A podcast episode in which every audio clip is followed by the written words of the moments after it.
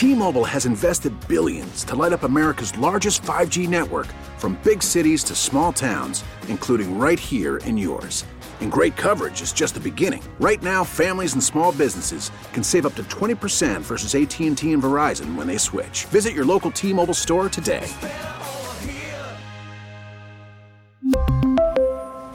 Plan savings with 3 lines of T-Mobile Essentials versus comparable available plans. Plan features and taxes and fees may vary. This is live coverage from ABC News. America in crisis. Ambush in Dallas. From ABC News headquarters, here is correspondent Aaron Katersky. Dallas Police Chief David O. Brown is about to update the investigation into last week's fatal shooting of five officers. ABC's Jim Ryan is standing by live at Dallas Police headquarters. Jim. So are several dozen other reporters all standing here in the room waiting for the chief to come in and offer some sort of update. This has all been sort of in flux throughout the day today, whether he would be taking questions, whether he wouldn't, whether he would do one-on-one interviews. He's decided that he will give a statement here. Then he'll take a few questions from the, the media here in the room, Aaron. And over the weekend, the chief revealed some new details uh, about the attack that unfolded over several hours in Dallas. ABC's Alex Stone also there live for us now. Alex?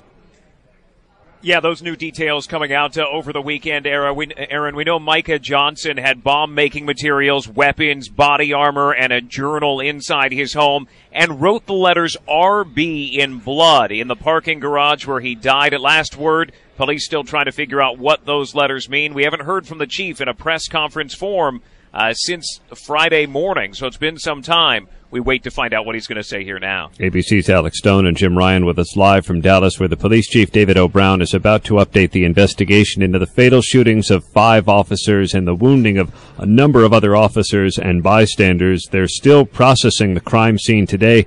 Alex, uh, and outside, uh, I think you're surrounded by a bunch of flowers.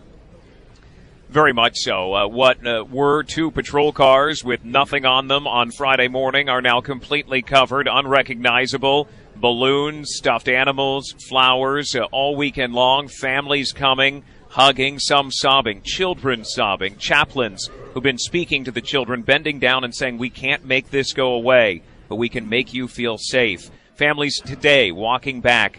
Sobbing. I just watched a, a family walk up and, and hug a police officer here next to me. That's been going on nonstop. Strangers walking up and hugging police officers here outside of DPD headquarters. We had heard Chief David Brown implore the residents of Dallas to give support to police officers, especially at this time as they continue to process what happened to five of their colleagues, and it has affected departments all over the country. Many officers now head out to patrol in pairs until further notice, such as the danger factor that they believe they're facing around the country. And there, of course, was a scare over the weekend in Dallas after uh, there possibly was a sighting of an armed person inside a parking garage. That turned out to be unfounded, but a number of jitters clear uh, and apparent around the country at different police departments as we wait for an update into the investigation of last week's fatal shootings of five officers in Dallas. ABC's Jim Ryan is in the room uh, where David Brown will give that, that update. It, it, Jim, the, the police chief has really become the face of this over the last couple of days. He really We'll get back to Jim in a second. Uh, ABC's Alex Stone also there. Uh, we've heard from the chief and a number of other uh, officials over the last couple of days uh, with that message of, well, hug a police officer. They, they've said it out outright, and they're they're doing it. Yeah, it's pretty incredible. The the chief saying on Friday that they did not feel like that they were getting the support that they needed, and that's when strangers began showing up here and doing exactly that, hugging police officers. They don't know the officers, but they're in uniform, uh, and they go up, and, and we've seen over and over again. At one point over the weekend, 30 people were lined up to hug one female police officer, so many that her name tag fell off after all of the hugs, and the police officer was sobbing uh, at the end of it. That uh, it has meant a lot to officers. It has meant a lot to this community. Uh, this community that really is still on edge. I talked to one restaurant owner who said that his business has gone way down. He has a barbecue joint right outside of downtown, uh, and he thinks people are still afraid to come in to downtown Dallas because they don't think it's safe, especially after the scare again over the weekend when snipers and SWAT teams came out uh, that turned out to be nothing at that time. But uh, police want people to know that they feel like the threat here is over. Uh, and they feel like they can start getting back to their normal lives. We had heard that message from Mayor Mike Rawlings on Friday that the gunman is dead, the city is safe, the healing can begin, and to that end, President Obama will visit the city on Tuesday to participate in a memorial service. Vice President Biden and former President George W. Bush will be with him, uh, all to give remarks at this memorial service for the five officers killed, pay tribute to law enforcement officials uh, throughout the country uh, who wear the uniform and who protect, in the case of Dallas, protesters who were demonstrating against police tactics used in other cities, in Baton Rouge, Louisiana, and in uh, Minneapolis, Minnesota, or outside Minneapolis, Minnesota. We are awaiting David O. Brown, the police chief in Dallas, to give an update into the investigation into last week's fatal shooting of five officers. He has already revealed that Micah Johnson had bomb making materials and enough uh, other material in his home in Mesquite, Texas, to potentially carry out additional attacks or some other kinds of attacks. ABC's Alex Stone is with us live in Dallas. Uh, he also may have just used the protest as a target of opportunity and used it as cover.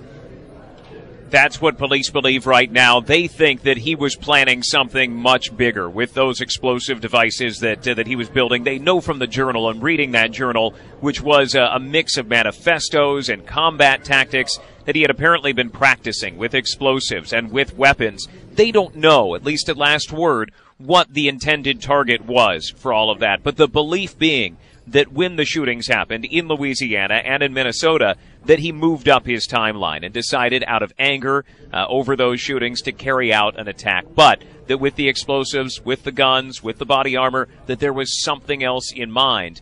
They just don't know what that something else was. But again, they don't think this had any link to uh, international terrorism, very different than Orlando or San Bernardino. They think this was race fueled and that he was angry, especially against white police officers. ABC's Alex Stone with us live from Dallas, where Police Chief David O. Brown is about to update the investigation into the fatal shootings of five police officers. Uh, there are a number of questions uh, that reporters clearly still have about the investigation itself, about the events and, and the timeline leading up to them and the chief is going to be talking to us very shortly, we understand. And originally he was supposed to uh, do a series of interviews, perhaps only make a statement. Uh, now it seems as though he's on a tighter schedule, so we'll deliver whatever information he has, take a couple of questions, and then that will be that. But it will be our, our first uh, significant update uh, since the weekend when the chief was out speaking uh, about some of the events of of uh, Thursday night, Friday morning a period of, of seven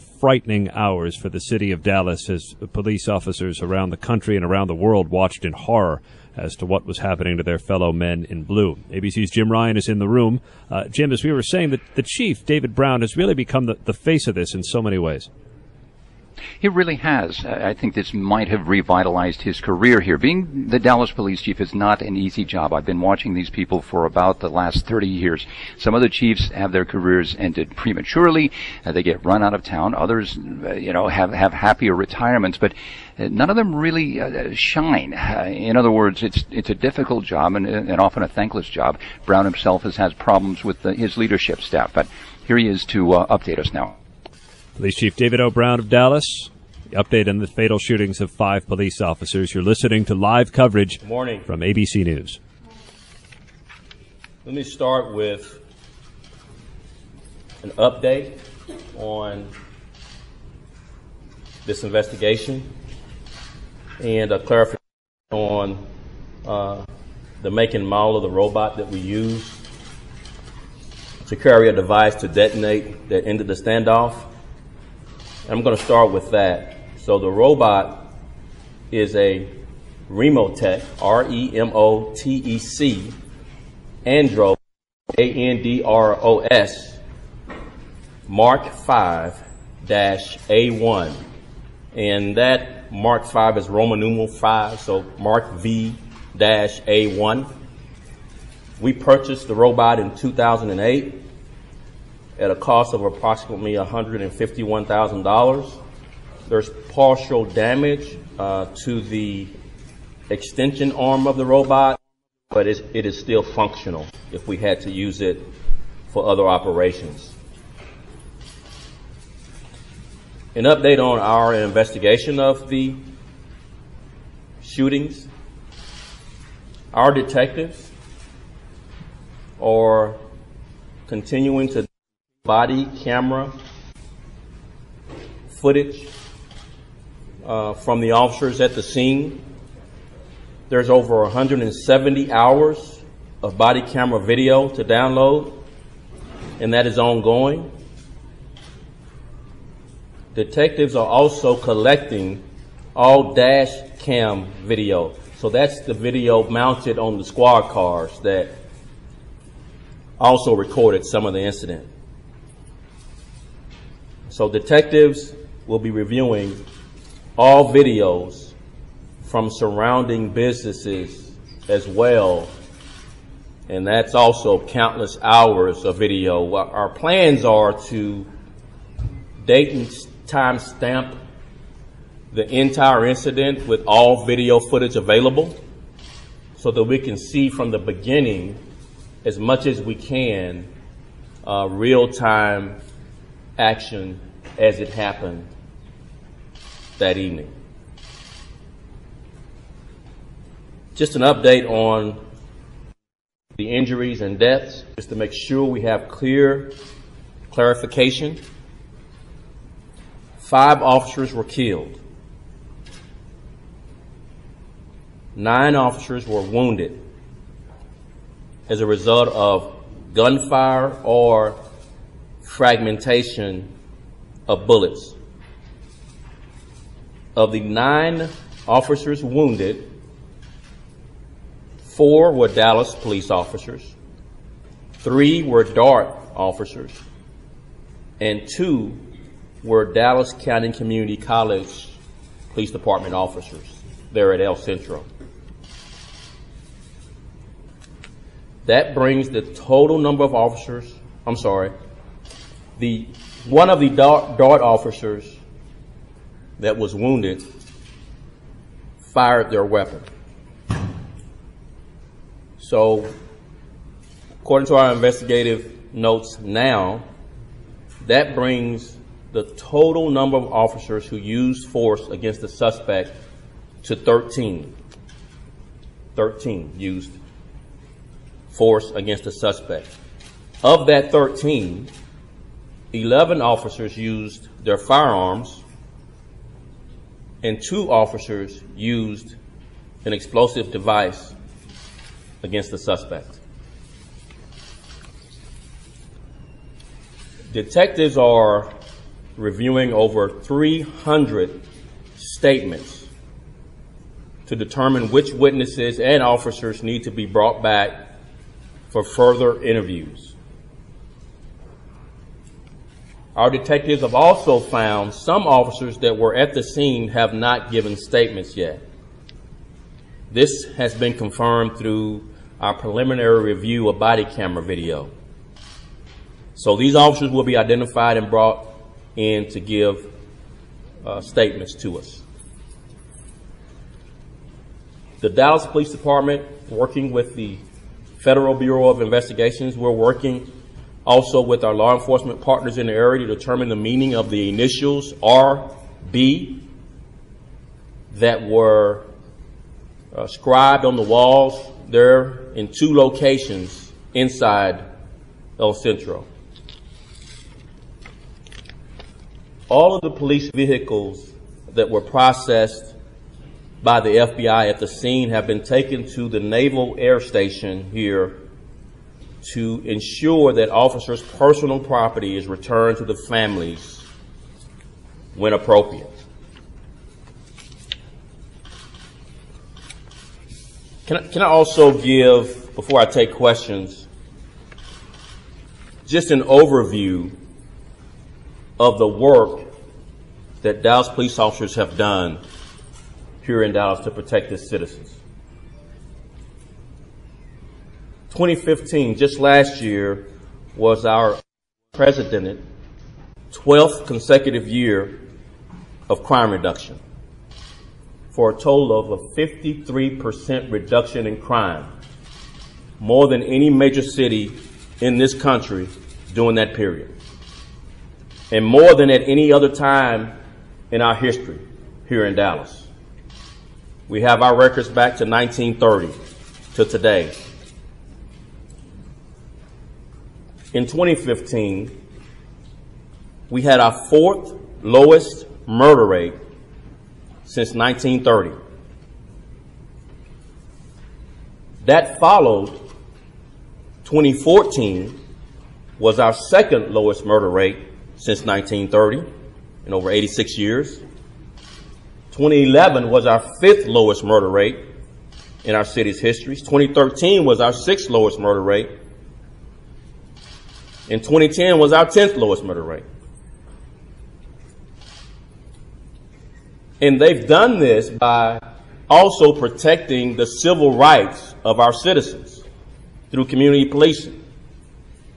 In 2015, there was a 45% reduction in police involved shootings.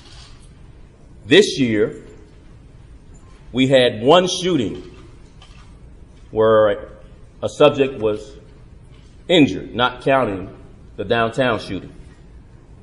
We had four other police involved shootings where, where we missed, shot and missed. We have averaged over my 33 year career between 18 and 25 shootings a year. And in addition to that, in 2015, we had a 67% reduction in excessive force complaints. We average over 150 to 200 every year for the past 33 years, and last year we had 14. The overall crime rate here in Dallas is at a 50 year low. Violent crime is at a 40 year low. Our community policing efforts put us in positive contacts with over 121,000 young people here in Dallas.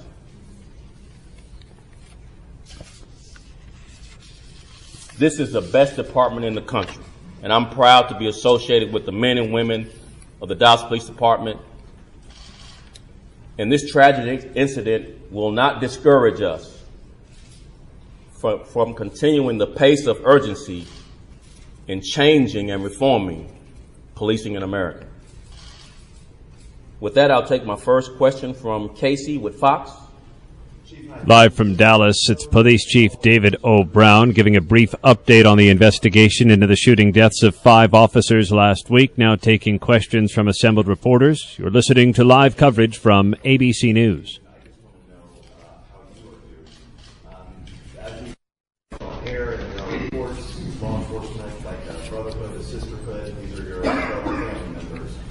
What goes through your mind, Chief, when you put your head on your pillow at the end of the night and you process this and, and your mind actually comprehends what has happened to this department?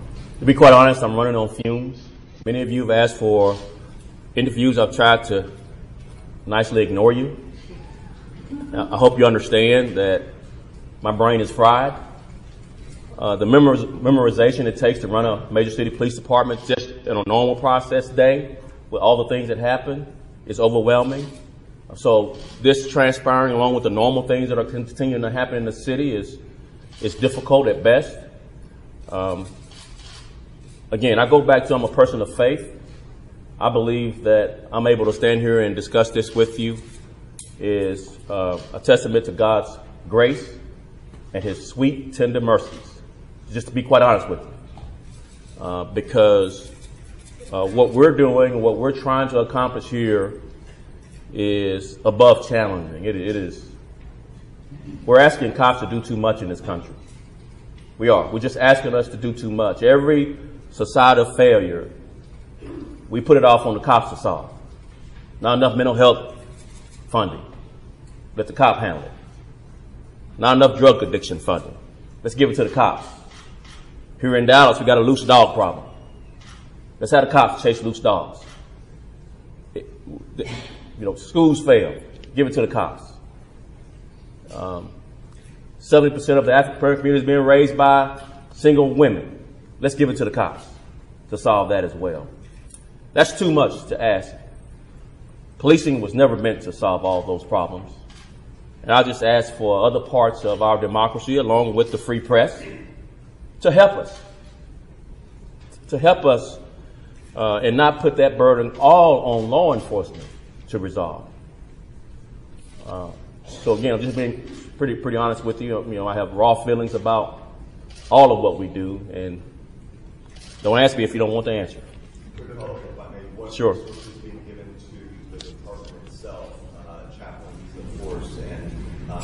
talk about what, what resources are available to officers to help them grieve and process what's happening? What's really important now for our officers, counseling services.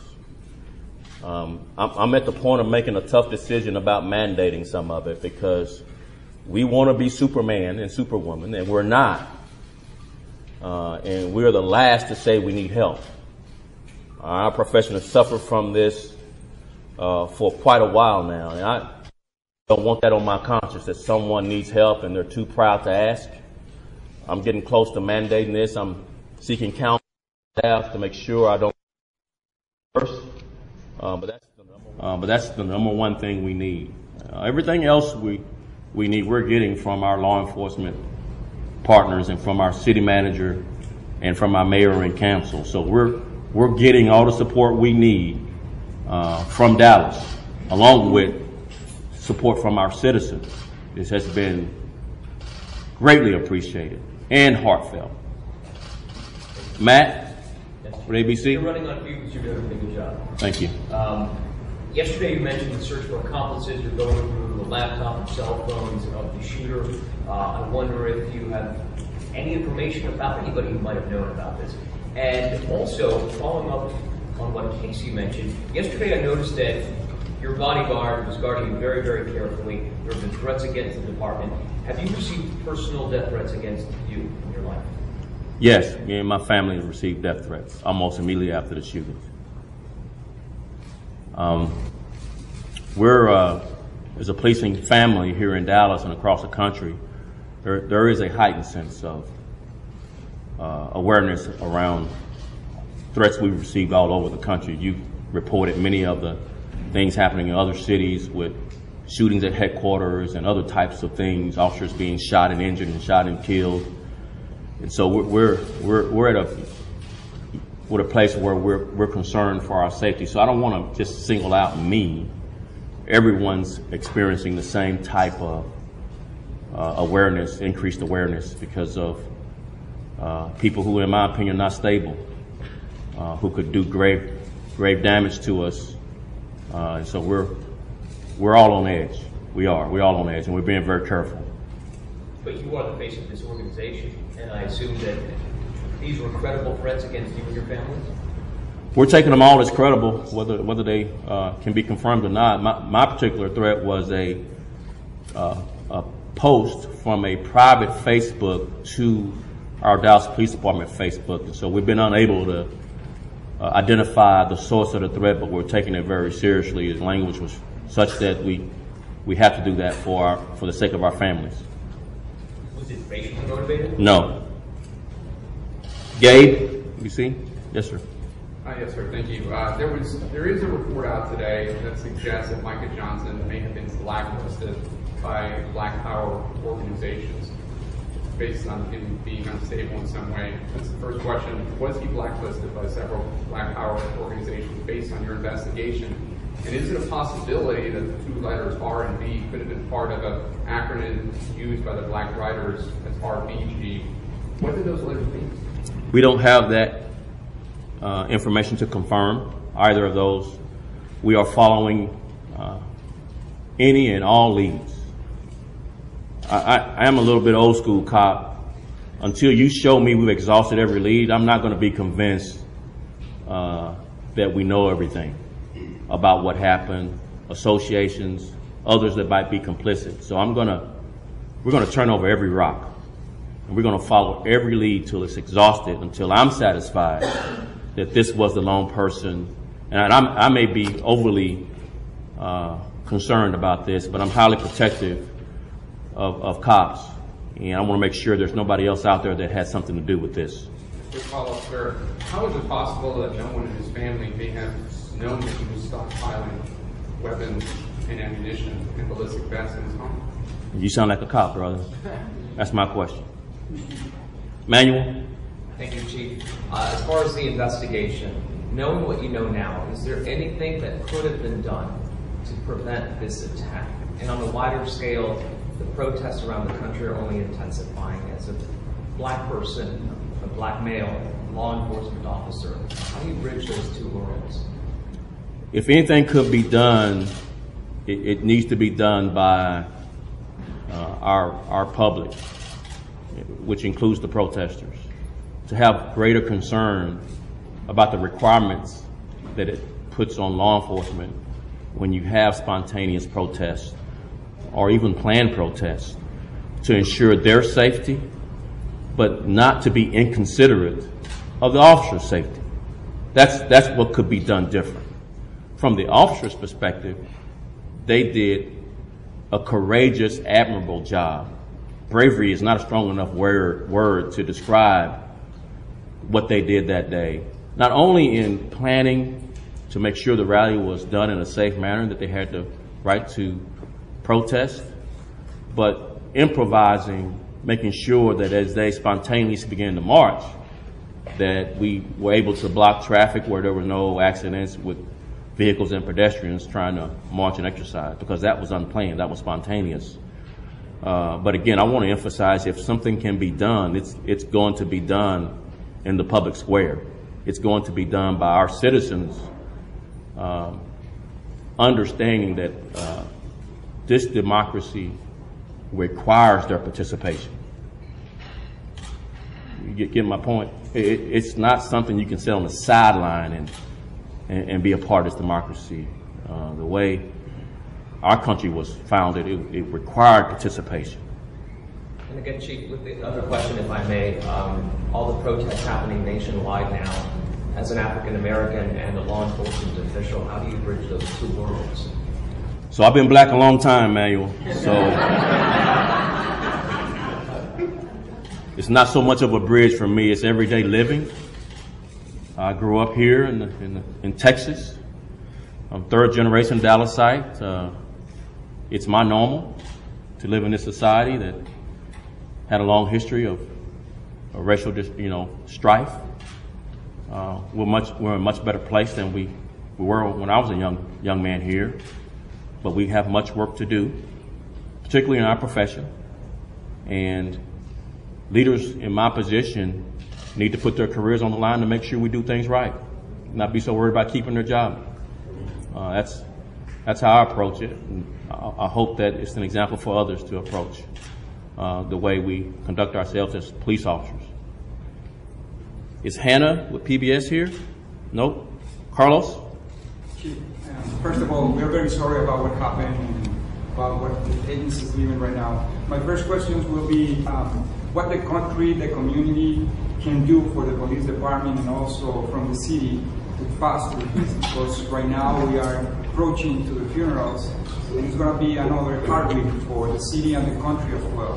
What are your thoughts about that? There's a lot that can be done. Let me reserve some of that commentary because I want I don't want to get too far from what we have planned for the rest of the week. We're starting to, some of the services start on tomorrow. We have a candlelight vigil tonight at eight.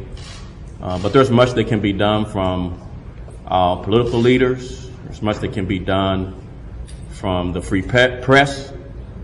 Um, and there's much that can be done from everyday citizens. And, I, and I've tried to talk about a lot of that, but I just don't want to get too distracted from grieving uh, the loss uh, and uh, there'll be a time for expanded conversation on what, what can be done. And also, um, you mentioned the success of the agency in the past years, but this year the agency has been experiencing a series of resignations. Are you afraid that after what happened last week, this amount of resignations are going to increase or is going to become a crisis situation? Right, so you, you glossed over that. Resignations our officers have been leaving because we're the lowest paid in the area. Lowest paid. 44 grand, our starting pay. And they've been leaving to go to other uh, adjoining uh, law enforcement agencies because of that. So it's not just resignation, it's officers not feeling appreciated. And so I just want to make that pretty clear that officers are committed to this profession, but they, they want to take care of their families financially as well. and we're working to correct that. And I, I have every, every indication I get from the mayor, the city manager, and the city council, they want to correct that as soon as possible, and I, I trust that they will. Salvador? Yes, uh, Chief. Um, you spoke about how the letter, the writing in the wall, in the wall in blood stood out. The letters are you. But what else in this investigation has stood out for you uh, as you walked through the crime scene?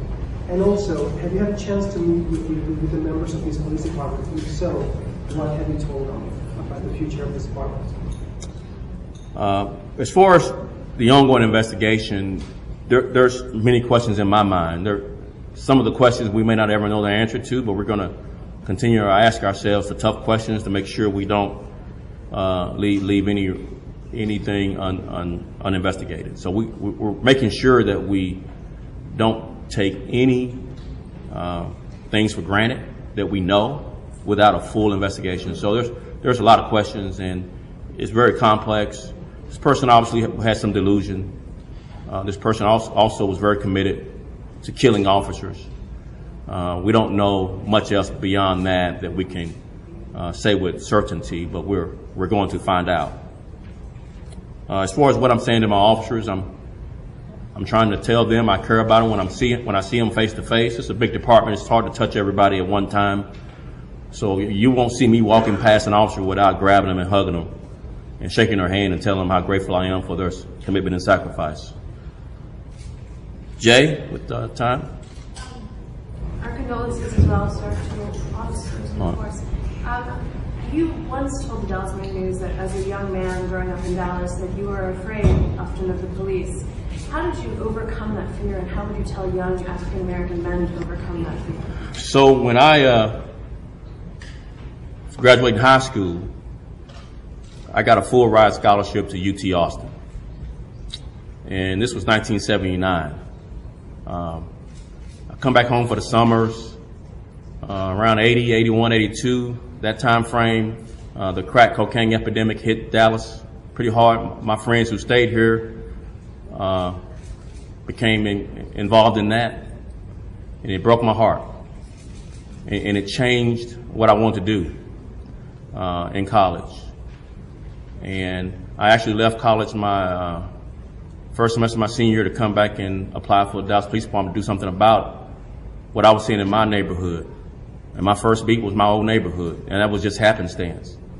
Uh, I'm the kind of person that I, I probably wouldn't protest or complain.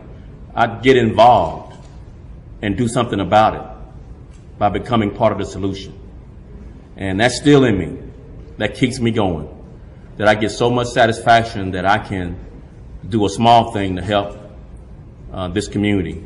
Uh, I, I, just love Dallas and I love serving.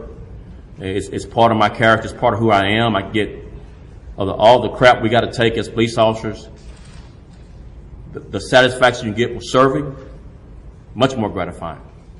Much more gratifying. And it's like that for a lot of police officers in, in this country. What advice would you give to young black men today to overcome their fear? Become a part of the solution. Serve your communities. Don't be a part of the problem. We're hiring. We're hiring. Uh, get off that protest line and, and, and put an application in and we'll put you in your neighborhood and help, we will help you resolve some of the problems you're protesting about. Keith? Chief, uh, good morning. A couple questions. I want to get into, if, if we can, what prompted the decisions that were made. What prompted the decision to send in a robot? And also, what prompted the decision to, uh, to, to take Johnson out, to kill Johnson, as opposed to continue negotiations? He had already killed us in a grave way and officers were in surgery that didn't make it. I didn't know they would pass, but I knew that at least two had been killed. And we knew through negotiation this was the suspect because he was asking us how many did he get. And he was telling us how many more he wanted to kill. This, this, this wasn't an ethical dilemma for me. I'd do it again, Keith. I'd do it again to save our officers' lives. And what about to use robot? To use a robot, uh, I would use any tool necessary to save our officers' lives. And I'm not ashamed to say it. Dan? I'm sorry, one follow-up question, sir. Is, is anything going to change as a result in terms of your tactics, in terms of this community policing, as a result of what happened? We are committed to community policing. It, it is, in the 21st century, it is the best way to police our country. It's the best way. And, and I read those stats off to make my point. We have been a community policing organization and we have led the country for 12 consecutive years in crime reduction by doing that type of policing. Community policing works. It makes us all safer. I'm convinced. Dan? Chief, thanks for taking everyone's questions. Um, do we have any more information about the rifle used by the shooter? Was it bought legally? Do we know where and when it was bought? And then secondly, um, I know the president is coming here this week. What specifically would you like to hear him say uh, when he's here? I don't have the information about his gun. I, I, know we have it, but I didn't bring it here with me and I didn't put it to memory. I'm sure they've told me and it's just, uh, I'm drawing a blank. Uh, so we'll try to get that out here as soon as this is over to you all in a press release. Um, as far as uh, me chiming in on telling the president what to say, I'm going to pass on that, if you don't mind. He's the president, for God's sake. All right, Alan?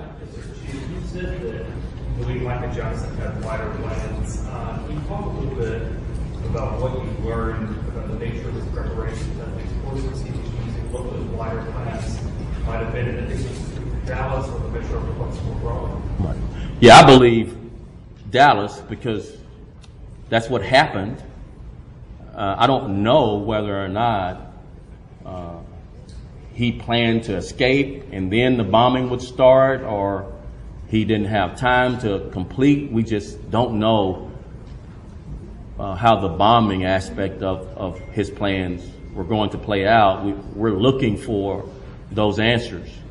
Uh, and the concern is that we haven't found something that's out there. That's the concern. We don't know that that's reality, but we're, we're asking the question and trying to find leads to see if there's any answers to that.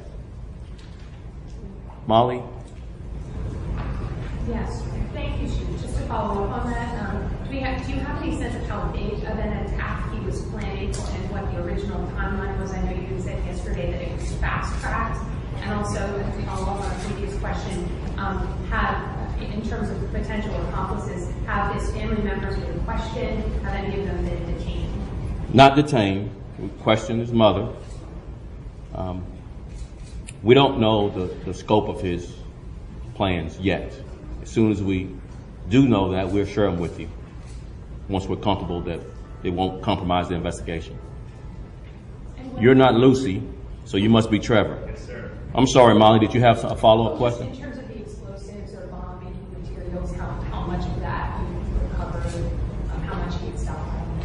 There was a large stockpile.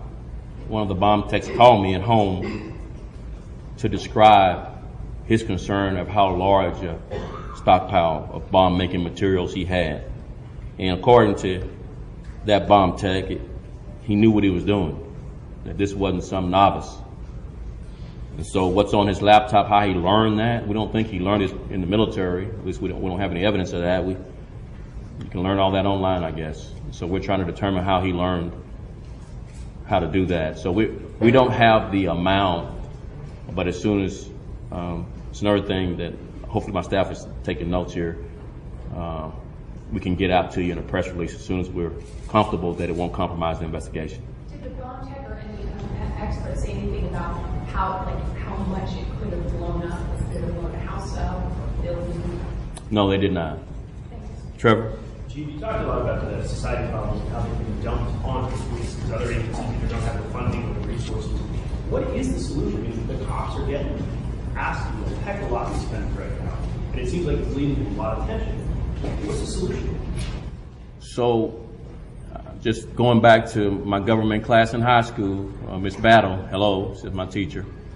It's three, it's three branches of government, right? Legislative, judicial, and executive. we're a local democracy here in, in, in Dallas, and our council has a role, but there's a greater role in policymaking, and folks just need to do their job. There's, there's too many things we all agree on, on both sides of the aisle, that we hadn't gotten done. And, and we just need to get it done. And, and quit asking cops to, to chime in and do it for you. That's, we got a full plate. The, the policy making, uh, the laws being passed, that's their job. And they need to do it so that we can uh, be safer in this country. And, and the issues have been long discussed. I can't stand watching cable news anymore. It's been discussed, you know, for forever, and it's, we're just not getting to a place where we do anything. And that's the frustration for police officers, is, is that we all know what needs to be done that we agree on. Let's get that done. Just to say we did something to, to help everyone. You got a follow up? Can you just elaborate on that? I think a lot of folks maybe don't understand from the frontline police perspective what does be. Can you explain that a little more? Well, something on guns. You know, I was asked, well, what's your opinion about guns? Well, ask the policymakers to do something and then I'll give you an opinion. Put, put a law out there and I'll give you an opinion about it. But to have me do that job, I'll pass on that. Get in that debate and get swallowed up by both sides who are entrenched in their positions. I, I want no part of that. Do your job. We're doing ours. We're putting our lives on the line. The other aspects of government need to step up and help us. Anything else, Trevor? Alfie? Uh, thanks, Chief. Uh, you commented on, in the past on uh, the distrust of police that runs throughout the black community. How do you begin to break down that notion that cooperating with the police is tantamount to betraying one's own race? I think the biggest aspect of our community policing efforts is, interacting with youth uh, in a positive way. That, that begins shaping your worldview. The earlier you can get to young people, the better opportunity and chance you have of shaping their worldview differently than what their environment is telling them. So that's number one. Number two is holding yourself accountable. When, when the 1% or 2% of officers don't do the job in the right ways, say it and hold them accountable. If that means separating the employment, with that, that's, that's just what it means. You can't risk that 1 or 2% defining the 98% or defining the profession by their mistakes. So that, really those are two big rocks I think we could all hopefully agree on that, you know, young people and holding officers accountable for uh, what they do is tantamount to uh, gaining trust. Uh, I know that you have been very, very progressive in your uh, chief on the beat, coffee with cops. And is that something that you would like to see rolled out amongst other departments across the country? Departments are understanding what needs to be done. They all have their ways of, doing things. I, I, participate in the Major City Chiefs Association, Great Association, and we all discuss every quarter. All the major cities get together, chiefs, and, and discuss all of this. And uh, the, the, the, policing environment, I think, is the one held most accountable. And, and, and the one, if you look back, just a generation that made the most progress. Uh, we just need to see that from all aspects of, of government. John? Uh, good morning, Chief. Good morning. Uh, question about how your officers do their job today. Um, after this uh, this incident, um, we know that some of your officers are patrolling in, in pairs now. Uh, one of your detectives told me uh, that they don't know if they're being hunted. Uh, he reminded me that that 223 round went through uh, your Kevlar body armor like butter. How do your uh, men and women on the beat go out and practice community policing that you're so dedicated to, and yet you have this shadow of this horrific event that's now happened a few days ago? And I have a follow up on open carry. Okay, so how they do it, they, with still resolve, bravery and courage. That's how they do it. And knowing that community policing makes them safer. It makes them safer. People are likely in the community, if they trust you, to protect you. And when something goes wrong, to give you the evidence to resolve crime, if they trust you. So trust is a thing uh, that is invaluable. It's priceless.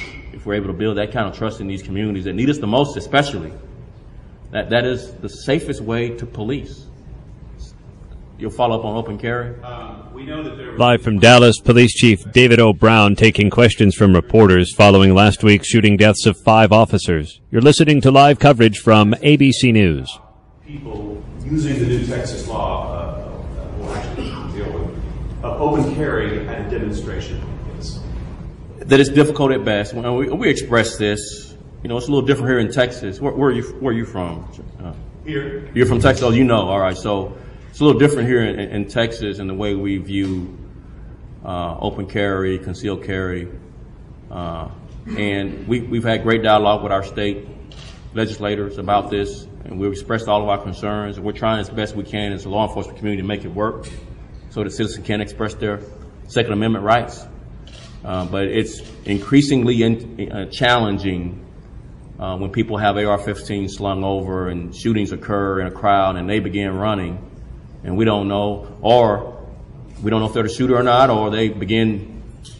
Has been has been the presumption that a good guy with a gun is the best way to resolve some of these things. Well, we don't know who the good guy is versus who the bad guy is if everybody starts shooting, and we've expressed that concern as well. And I, I, I have every belief and trust that our folks are listening at the state on, on this issue, particularly as it involves protests. Jason? You mentioned you've interviewed Micah Johnson's mother. Have you interviewed other family members and has the family been cooperative? Let's have one more question. I don't have I don't have that information. I, I can I don't have any indication that they're not being cooperative at this point. And regarding the letters, RB, is there any chance that he was trying to write maybe another letter, or is it, were you sure that it's just two letters? I have no idea about that either. Uh, when I find it out, I, I certainly will share it with, with you all. Any other questions, John? Jason, I'm sorry. Nia? Yeah, can you talk about some of the conversations you've had with the families of fallen officers? I'd like to leave that private if you don't mind. Are they getting support? Yes. Uh, and you asked for support from the community on the night that this all happened. Do you feel that you're getting it? Yes, overwhelmingly. Dallas, and I use the word Dallas loves because Dallas has had the reputation of being a, a city that hates. So, just one example why I say it loves. They took an inner city kid like me with flaws and made it, made me their police chief. That's an extraordinary city. And have supported me through very difficult challenges. Um, you don't see that everywhere. You know, one of the first people to get fired when we have controversy, police chief, get thrown under the bus is one of the most difficult jobs in, in the country right now, being a police chief in a major city. And I've seen my friends just thrown under the bus, man, when something go bad. I, I haven't, this mayor, this council, this city manager, the previous city manager, Mary Suhm, hello Mary, she hired me, are, are, they're different people, they're special. And I, I'm just proud to be, uh, working here, uh, as their police chief. I, I'm just proud to be associated with the leadership here in this town. It's a special place. It really is. That's all I had on my list. Hang on just a second. Hang on just a second, because nobody else is on my list. If you do this orderly, I'll take some more questions. But if you all try to talk over each other, I'm gonna go have another cup of coffee, okay? All right, so lady in the orange, what's your name, who you work with? Jennifer Lindgren, KTVT, CBS 11 out of Dallas. Okay. Question's not about the investigation, but about all of the funerals and services planned this week. How do you prepare yourself and your staff for this? I, I have no idea. I'm, today will be a day, hopefully after this, I can really get in a quiet place and, and, get my head around these services. It, it is going to be uh, the most challenging thing in my life, to be quite honest with you. I, I don't, I don't know how I'm going to make it through the week. That's why I wanted to do this, where I could have the rest of the day to begin the services tomorrow. And hopefully you all won't bug me and respect that I'm trying to get through the last funeral from Tuesday to the last funeral. If you do, I hope you respectfully understand why I'll ignore you, because it, it's nothing personal. I like all of you, well, most of you, and uh, we can we can hopefully get past this with, with God's good grace. Yes. Chief uh, Merchant with the Associated Press. On the explosive device that was used, a previous police statement put the amount of the C4 plus the death cable at a count. Yes. Was there any structural damage sustained in the garage or anywhere else? And uh, exactly what part of the garage was it used in? And also more generally, will you release today or tomorrow a, a timeline of the tick-tock, to use one term, of what happened? Probably not today. Uh, probably will be several days. I'm, I'm going to try to get my guys home to get ready for these funerals. So we're likely to slow down a little bit. They've been going, not wanting to go home, uh, to, to try to chase every lead. Um, there was damage, and, and I'm not sure. Some parts where this happened was in, in the building proper, not the garage. So we've we've misspoke on that, uh, and we'll try to correct that because we got a release that's going to come out about the gun. I think we had another follow-up question about something else. And we'll try to include the location, a little bit more clarification about where it happened. The building's property being El Centro. Yeah. Yes. And uh, do you know what floor, what part of the building? Second floor. Second floor. I, I, I can't describe what part, but the second floor, and we'll get the details, try to get the details of, of that to you today in a press release. I'd like to ask about the El Centro College. Um, I understand that there were actually people on lockdown in the college building at the time that SWAT team detonated that bomb. Is that correct? Yes, there was uh, a lot of students in the building before this this suspect ran up the building, and our, our officers got most of them out. We learned here recently that two students stayed in there overnight, afraid to move because of all the shooting and we got them out the next uh, the next morning. So they were there just recently, yes, exploded. just recently. So they were. Uh, there's, that's a, it's a big building. That's a big floor. So they, they didn't. They weren't uh, in any danger or anything like that as a result of the explosion. I'm going to ask uh, morning news reporter here, been waiting patiently, our local and only paper. If y'all don't mind, I'm going to give him a little privilege here. Yes. Chief, when will the police department be officially releasing the names of the victims? And also, can you speak a little bit to how the investigation is going to go with federal involvement too?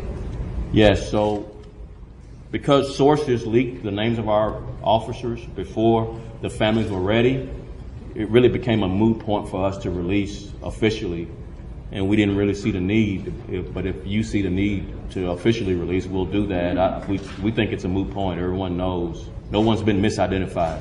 We were just taking the lead from the families. And I promised them tonight that their loved one was killed, I would not release their name until you tell me it was okay. And I, I, I believe in keeping that promise. Hang on just a second. This, this guy was after these two. Yes, sir. Hi, Chief Ernie Scheyder with Reuters News. Can you talk a little about the decision to uh, the robot in the law? Was there any concern that you might break the building down? Not a concern at all. And also, uh, you- you've seen now the robot as another officer your force. You plan to use it this way? Um, I asked the question of how much we were using, and I said, don't, don't bring the building down. But that's, that was the extent of my guidance. All right? I, I just said, I trust you. You know what I want done. Uh, they improvised this whole idea in about 15, 20 minutes. Extraordinary. Uh, there was somebody over here that hadn't asked. Hang on, I'm sorry. I'll get to you as soon as I get back over here. There was someone. Yes, ma'am. Hi, Leslie News in Austin. It's not a question in regards to the investigation, but tomorrow President Obama is expected to be here. Are you doing anything to step up security in light of, you know, we have the scare on Saturday evening? Anything different that y'all are doing to prepare for that? Uh, we've turned the responsibility of security detail for the president uh, to our law enforcement partners. Uh, Arlington PD is is working with the Secret Service on that, and they'll be working with any other law enforcement partners we have in the area to do that. I didn't want my cops uh, having that responsibility because of the fatigue factor. I didn't want something to go wrong with the president coming here because we're tired. Uh, they they volunteered to do it. Appreciate uh, Arlington doing that. Let me speak a little bit about the scare here at headquarters uh, the other day. Uh, and this, this is a little lecturing, so I'm, I'm, I'm lecturing, then I'm going to get off the soapbox. But when, when reporters say there are shots fired irresponsibly, when they did not hear any shots fired, and no one else any heard any shots fired, that puts our officers at risk. If you tell me shots are fired, I'm, I'm the adrenaline pump and rush for that, it's hard to take a step without falling. let alone think about where the shots are coming from. Has anybody heard it? It's the most irresponsible thing a reporter can do is say shots fired when you didn't hear it. And if you heard it and you're near an officer, tell the officer. Don't tweet it. So we can convey the message in the way that creates safety for our officers. So I'm gonna get off my soapbox, but it wasn't you. I'm just saying, you know who you are. Don't do that again. That makes that makes the hair on our head raise and it just makes us unsafe in the way we conduct ourselves. Just to say shots fired. Don't do that. That's irresponsible. Chief, has, has a robot ever been used before? And if so, in that prior incident, was it also a deadly incident? No, hadn't been used before. I'm gonna wrap up. I'm tired. I don't have anything else left for you, but I gave you. I'm sorry. You. This is the last question right here, lady. You were persistent. All right. Um, you've been in office. You were late, and then uh, we've been looking for you for like 30 minutes. Go ahead, Hannah. Last question. You got the last question. You've been an officer for, you know, since the 80s. You've worked a very long time to change policing in Dallas to much success. But what do you need to do right now, urgently, to, like, what else can you possibly do to make sure the violence that we've seen in the last week doesn't happen again? Something specific. So we are obviously it's a priority focused on the families for the funerals.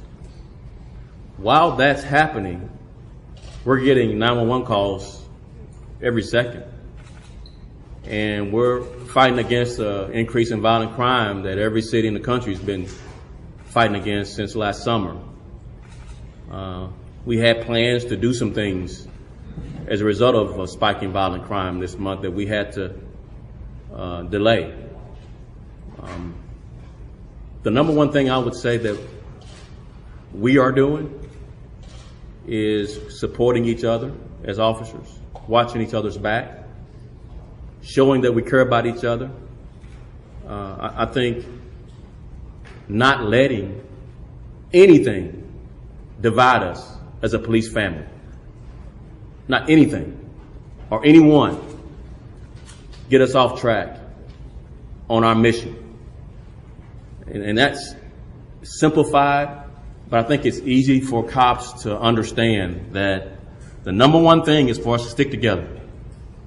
Watch out for each other, protect each other, care about each other, say it, express it, and make sure we do everything we can to go home to our loved ones every shift. See, you taking liberties that you don't have. Been being late. You're being late. Thank y'all so much. I appreciate Live it. from Dallas, Police Chief David O. Brown. Detectives still do not know the scope of the gunman's plans, but the chief said Micah Johnson kept a large stockpile of bomb making materials and he knew what he was doing. Detectives are now viewing countless hours of footage from surveillance cameras, officer body cameras, and dashboard cameras. It can't be easy for them to watch. Detectives are also reading more than 300 statements of officers and eyewitnesses to get a better sense of what went on. Eleven officers in total traded fire with gunman Johnson. Two officers were responsible for detonating the C4 explosive that ultimately killed him. Asked about that tactic, Brown said, I'd do it again. He said there was no ethical dilemma for him. Brown said they're still trying to decipher the initials RB scrawled on the parking garage wall where Johnson had been cornered.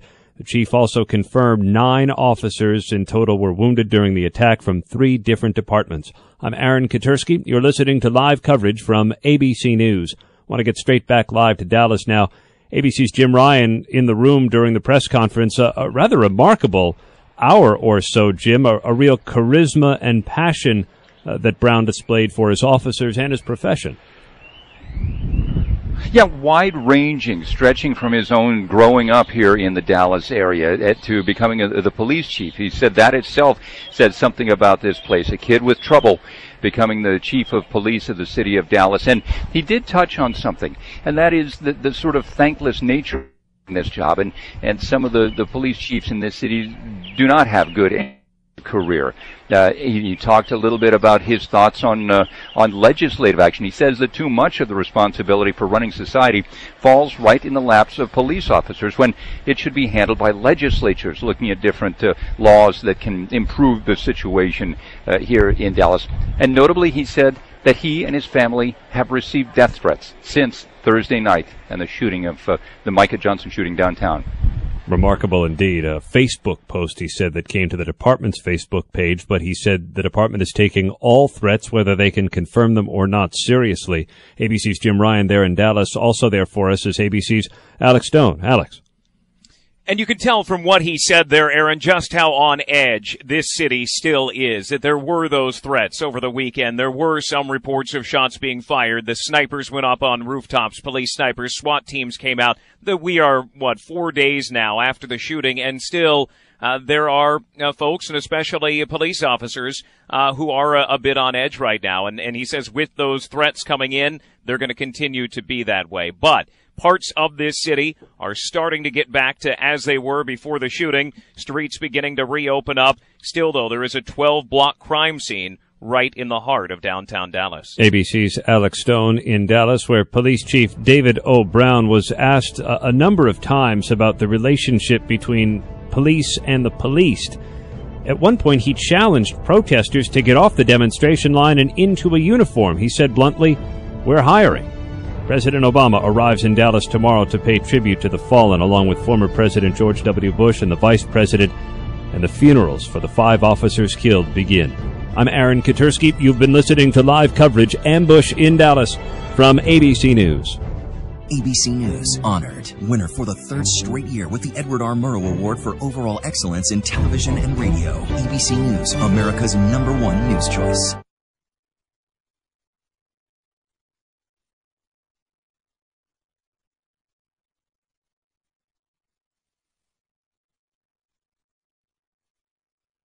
We really need new phones. T-Mobile will cover the cost of four amazing new iPhone 15s, and each line is only $25 a month. New iPhone 15s? Only at T-Mobile get four iPhone 15s on us and four lines for 25 bucks per line per month with eligible trade-in when you switch. Minimum of four lines for $25 per line per month with auto pay discount using debit or bank account. $5 more per line without auto pay, plus taxes and fees. Phone fee at 24 monthly bill credits for all well qualified customers. Contact us before canceling account to continue bill credits or credit stop and balance on required finance agreement due. $35 per line connection charge apply. Ctmobile.com.